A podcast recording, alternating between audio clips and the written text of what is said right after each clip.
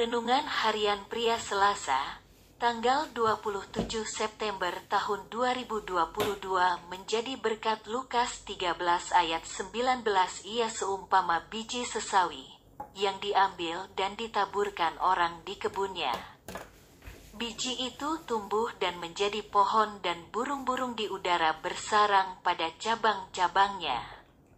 Yesus mengajarkan perumpamaan tentang kerajaan Allah itu seperti biji sesawi yang ditaburkan orang di kebunnya.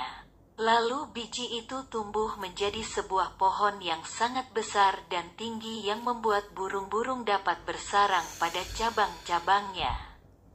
Burung-burung itu sangat suka terhadap buah-buah yang ada di pohon sesawi itu. Perumpamaan itu mempunyai arti bahwa benih kerajaan Allah itu adalah benih yang dahsyat dan luar biasa. Orang-orang yang di dalam hidupnya ada benih kerajaan Allah itu adalah orang-orang yang dapat menjadi berkat bagi banyak orang.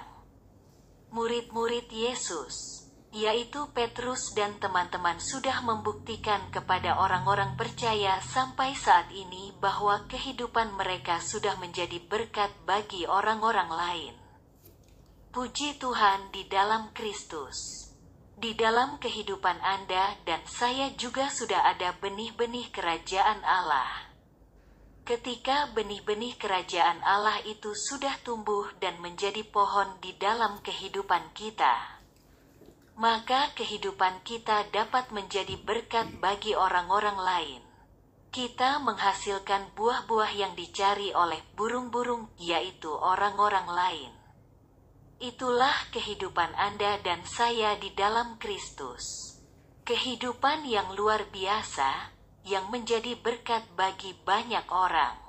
Biarlah benih-benih kerajaan Allah itu semakin bertumbuh dan berbuah di dalam kehidupan kita. Maka orang-orang lain akan memperoleh berkat dari kehidupan kita. Dan nama Tuhan dimuliakan melalui kehidupan Anda dan saya. Refleksi diri, apa yang firman Tuhan katakan kepada Anda? Bagaimana kehidupan Anda dengan firman Tuhan itu? Catat komitmen Anda terhadap firman Tuhan itu. Doakan komitmen Anda itu, pengakuan iman. Di dalam Kristus kehidupan saya adalah kehidupan yang menjadi berkat dan kesaksian bagi orang-orang lain.